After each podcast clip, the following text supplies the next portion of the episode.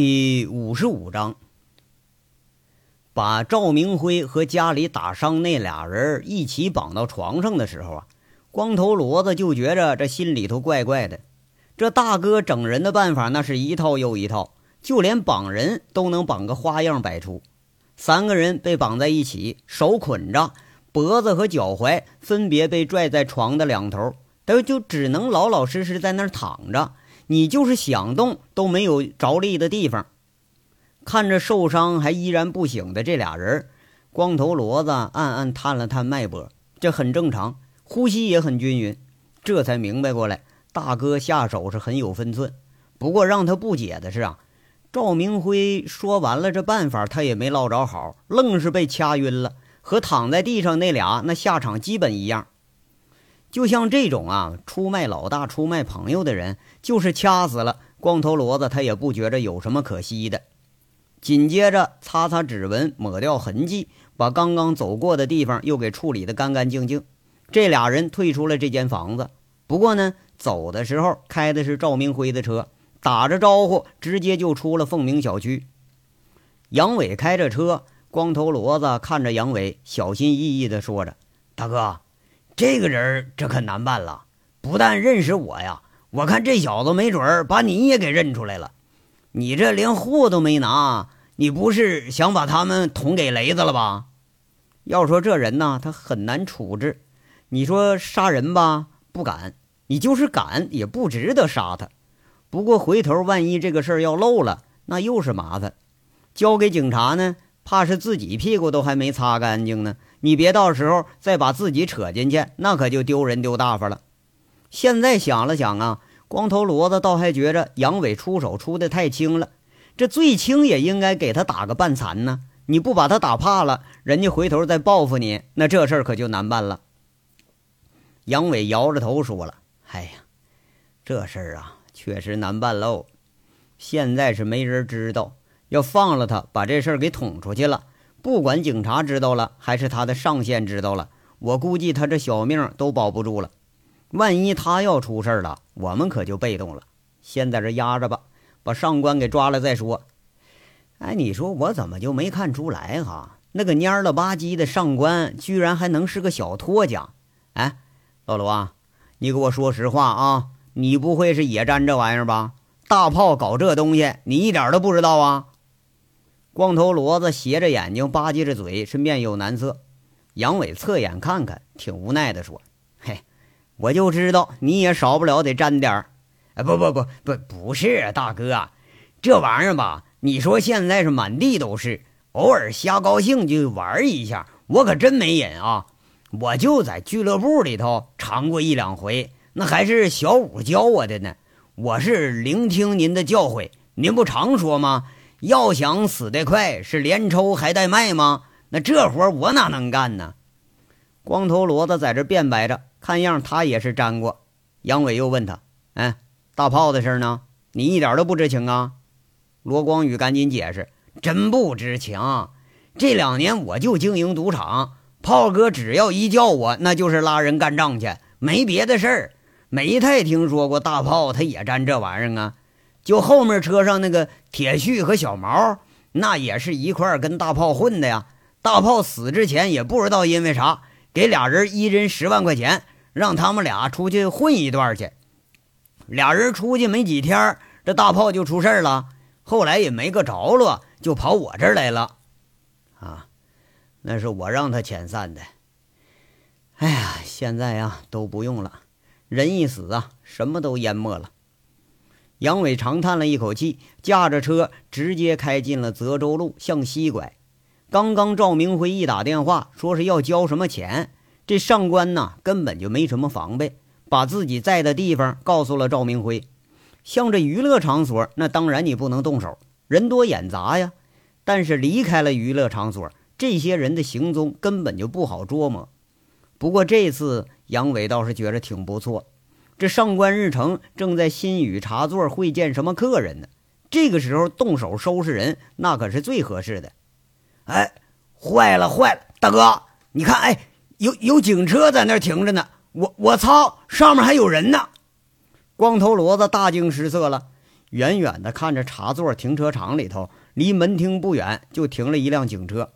刚刚啊，还上去了一个穿便衣的人，当时这就吓一跳。还我说你就这么大点个出息啊？有警察不更安全吗？咱们是来问点事儿来了，又不是杀人放火来了。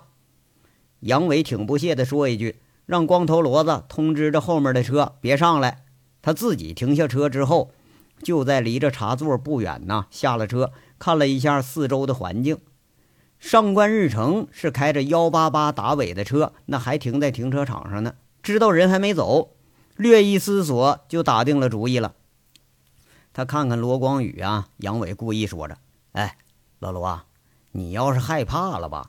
啊，那你就在这等我得了。那那那哪行啊？那要去，我得跟大哥你一起去呀。光头骡子好像是被激着了，不怕警察了？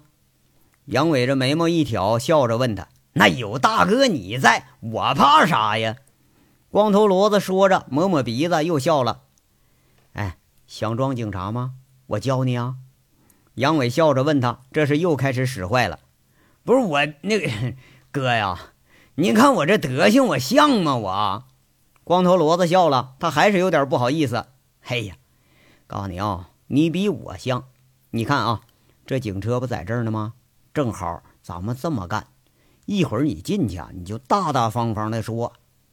这杨伟咬着耳朵，光头骡子在这听着，倒是脸上缓缓的舒展开了。心里头琢磨，这也挺简单呐。俩人耳语着，一前一后就进了茶座了。说是不害怕，但光头骡子总是心里头有点惴惴的。杨伟摸着手机，看着时间，这是下午十七时二十三分。这个时间，茶座里的人并不是很多。看着光头骡子来回瞅了瞅，那比做贼的还像侦查员呢。杨伟进门踢他一脚，喊着。哎别在那东张西望的！你现在是警察！哎哎哎哎！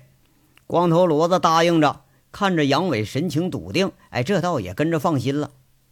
走到吧台，罗光宇正了正身子，正正衣领，很拽，并且努力的笑着。那家五迷三道的，朝着服务员勾了勾小小手指头。那服务员笑着就迎上来了。光头骡子大手心里头握着杨伟给的那个警徽，压低声音说着。同志，我们是市局大案队的，正在协查一名嫌疑人，请不要声张啊！光头骡子是头一回这么和声悦色的说话，一说完马上收了假证，就像做贼似的，心下惴惴的看着服务员的反应。杨伟在那暗笑，哄骗小女生这事儿啊，看样是打砸抢出身的老罗啊，他还是不很在行。不过呢。光头骡子稍微有点紧张，这倒还真挺像回事似的。那个小女生服务员啊，大概没见过警察抓捕人的场面。再看光头骡子是虎虎生气，旁边那位威风凛凛。这俩猛男要多猛就有多猛，瞬间就做决定了，忙不迭的点头，嘴里在那答应着。得得，这回是彻底同意了。这个小丫头啊，估计是喜欢猛男型的。双眼在那眨也不眨的盯着杨伟，然后又看看光头骡子，那是一脸的倾慕啊。外边那辆车号幺八八的这个客人在哪个房间呢？杨伟压着声音，鬼鬼祟祟在这问着。啊，二楼碧螺春。服务员也压着声音，那指头悄悄往上指了指，有点做地下工作者的感觉。这个好像还挺爽。啊，那谢谢啊。光头骡子说着说着，他高兴了。这一高兴一谢，立马就露馅了。光头骡子双手一抱拳，一看这就是个流氓地痞呀，一点警察的样都没有。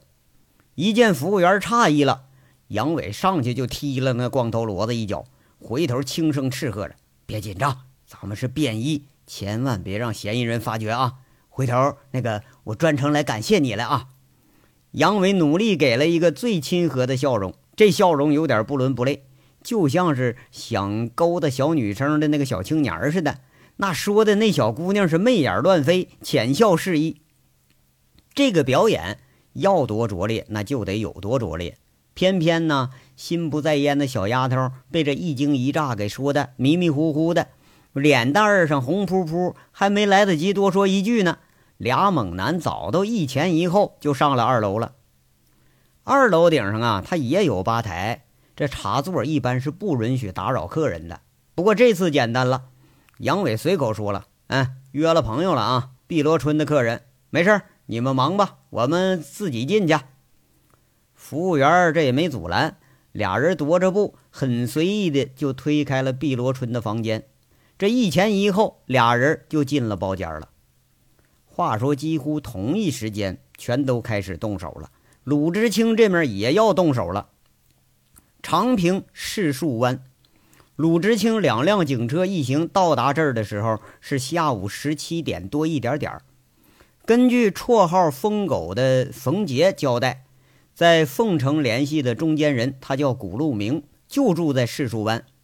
初步摸底排查呢。这是一个大车的司机，为了彻底搞清楚凤城袭击警车的原因，当然啊，也是为了得知这伙人的目的，鲁智清准备单刀直入，就拘传这个人。这警方的传唤呢，在这地方那可是未必管用。鲁智清知道这事儿啊，如果要托给长平公安，那你等传回人来，没准就猴年马月了。上午这才向局里头请示，先行拘留审查。毕竟啊，凤城袭击警车，他姿势体大，这事儿很快就批了。带着大案组五名组员驱车来到这里，就是为了把这个关键的知情人给他摸着，最好是带回凤城去。让鲁知青很郁闷的事儿是啥呢？就连一个像样的照片都没找着，只知道这么个人名，只找着了身份证和驾驶证上的照片。那都是几年前的照片了，能不能对上号，能不能抓着人，那都得另外一说。毕竟啊，在这乡下的农村里头，抓人的难度那可比在城市里要难得多。那个地方啊，那都是大村大姓，你只要一去，就得跟地下工作者似的，要不然老百姓那没等进门呢，就把你给堵外头了。警车是离村子还有一公里多就停了，留了个人在这看着车。剩下四名组员身着便衣，循着村公路步行着进了村里。进到村里头，随便问了几家人，不一会儿就到了一座两层的小洋楼前面。院子里头拴着那个狼狗，一听着有生人来了，汪汪是乱叫一气。里头一会儿传来个声音：“谁呀？啊，有点货往回拉，找古司机。”鲁智清扯着嗓子在这喊着：“要说。”乡下抓人真比城里是难多了，抓不抓得住这是一说吧，你就抓住了，能不能把人带走那还得另外一说。这个地方原来就是开黑煤窑的地方，村里人是团结的很。鲁智清甚至连派出所、连村里的治保主任都没敢通知，就怕是走漏消息。不过呀，这事儿他难不住像鲁智清这样的老刑警，那一转眼就是一嘴瞎话冒出来了。你哪村的？啊，啊隔壁的古寨的，一听脚步声上来，门咣当一声就开了。一身布衣、老头鞋打扮的鲁智清，他倒也挺像个农民。对方呢是个横眉吊眼的年轻人，回头斥喝着狼狗，对着鲁智清说了：“拉什么呀？车队这两天这全上铁路站去了。别动，警察，古路明在不在？啊，在在在在。鲁智清身侧藏着两个人，一左一右。夹着胳膊，鲁智清卡着脖子，沉声问了几句，架着这个人就开始往回走。狗叫着，院子里乱着，一直进到屋里头。进了屋，却发现啊，这年景可不错。屋里头正中间摆了个大麻将桌子，哗啦哗啦正洗牌呢。剩下那三个人一见这架势，当时就愣了。古路明，鲁智清斥喝一声。这是刑警不知道嫌疑人长什么样的情况下挑人最好的办法了。被叫的在一瞬间他反应不过来，十有八九就得要露馅。这三个人呢，全是年轻人，一时之间还无法辨认，谁也没吭声，不知道发生什么事儿了。鲁智清迅速看着屋里的人，也没分辨出来到底哪个是嫌疑人，或者说这根本就没有嫌疑人。要说也活该，今天该有事儿，没人吱声吧？楼上却传来个女声：“谁呀？他刚睡下。”几个警察一听这话，放下人就开始往楼上冲。刚刚被放开，那个急了，扯着嗓子喊：“陆明哥，赶紧跑！警察，警察来抓你来了！”最后一个进来，这刑警是火冒三丈，一脚把这小子给踹倒了。楼道里头那个说话的女的呀，是家庭妇女的打扮，估计是他媳妇儿。怕是一听这事儿有点不对，拦着楼道一把就把鲁智清给抱住了。鲁智清是刚挣脱上身，两条腿又给抱住了。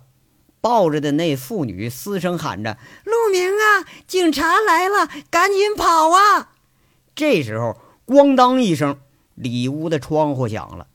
鲁智清喊着身后的人：“快点，快点，上楼下包抄去！”一喊之后，后面的三个刑警下楼又开始奔着出门了。鲁智清啊，着急，不知道他自己到底是怎么挣脱的，也顾不上管那个乱哭乱骂的女人了。冲进了响声发出来的这个屋子，却发现被子是乱扔着呢，窗户已经开了，这才很着急凑上前往这下面一看，这有个人影已经跳下墙根了。鲁智清眼看这人要跑了，情急之下朝天上砰砰就是一顿放枪，一边放一边喊：“别跑，再跑开枪了！”那人根本都不搭理他，撒丫子还是开跑。鲁智清看看远隔不到十几米的人，这正好是在最佳射程里头，手抖了抖，心下有点不忍，抬了抬手势，砰砰两枪打在那人身前不远。这人一个机灵，当时就站住身了，站住，在原地别动，手举起来。鲁智清就觉着这个人呐，他不是一般人，一家子都喊着快跑，那没准他还得有其他案子呢。那人当时站住了，好像是吓愣了。慢慢的侧过身来，手慢慢的开始往起举。鲁智清这个时候是松了一口气，却没想到是变声肘腋，这人一侧身，手里突然多了一支枪，砰砰砰，朝着自己家窗户的方向连放好几枪。开完枪是撒腿就跑。后面下楼追过来的警察身后一听响了枪了，就开始追。不过这个村里头那可不像其他地方，天色刚一黑。嫌疑人是三转两拐就不见人了，分着三个方向开始搜，搜老半天也没有这人影，几分钟没发现人，这直接再一回来之后，都是悻悻的垂头丧气。你说怕出事儿吧，他还就真出事儿。人一进村一进山，那这就算是没地方找去了。两名刑警啊，恨恨的在那跺跺脚，哎哎，不是，哎，鲁队呢？啊，在在楼上呢吧？刚才他不开枪示警了吗？那是什么警啊？这些王八蛋就应该一枪崩了他！刑警们说着话，垂头丧气的进了门，拴着那个狼狗还叫唤呢。进了屋，连打麻将这帮也跑没影了。一名警察喊着：“鲁队，鲁队！”一看，我操，没人答应。刚刚出门包抄搜索也不过就几分钟，现在就连那女的都跑没影了。循着踪迹一上楼，那位喊着的人又喊着：“嘿，鲁鲁队，鲁队，你怎么了？你！”声音一下变了，变得有点凄厉了。楼下的心里头都感觉这事儿不妙，飞奔着上了楼。刚刚逃脱罪犯的那个屋子里头，窗户玻璃碎了一块。鲁智清斜斜的靠着墙，两眼圆睁着，手软软的垂着，右手还握着枪，左胸上面是殷红的一片。这个嫌疑人胡乱的放了几枪，却有一枪正中要害。鲁智清最后是瞪着眼睛，嘴唇动动，却连一句话的力气他都没有了。有着千言万语，有着万般的留恋。一名刑警扶着鲁智清，手抖着，心下惨然，轻轻说着：“鲁叔，您要说什么？您说，我这儿听着呢。”鲁智清嘴唇又动了动，却是什么都没说出来，眼睛闭上了，手垂下来了。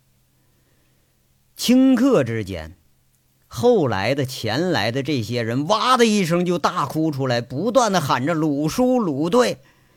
鲁智清静静的躺着，他好像睡着了，好像是永远的睡着了，两鬓染霜。此刻再看呢，却是说不出的凄苦。这个当父亲、当警察、当队长的人，生活和工作的双重压力，让他的脸上永远是那么的愁苦。闭着眼睛的时候，却是显得如此的宁静，宁静的好像一切都解脱了。报告，报告五局，报告刑队，那重案七组抓捕嫌疑犯遭遇开枪拒捕了，鲁鲁队鲁队都不行了，请求支援。这话刚完，已经是泣不成声了。电话里听到的不是一个人的哭声。刑警大队又一次集体摘下了帽子，肃穆着，朝着那个战友倒下去的方向默哀着。殉职是一个警察最光荣的使命，但是没有人愿意这个光荣发生在自己或者自己同事、战友的身上。光荣的背后，那是无尽的悲痛和忧伤。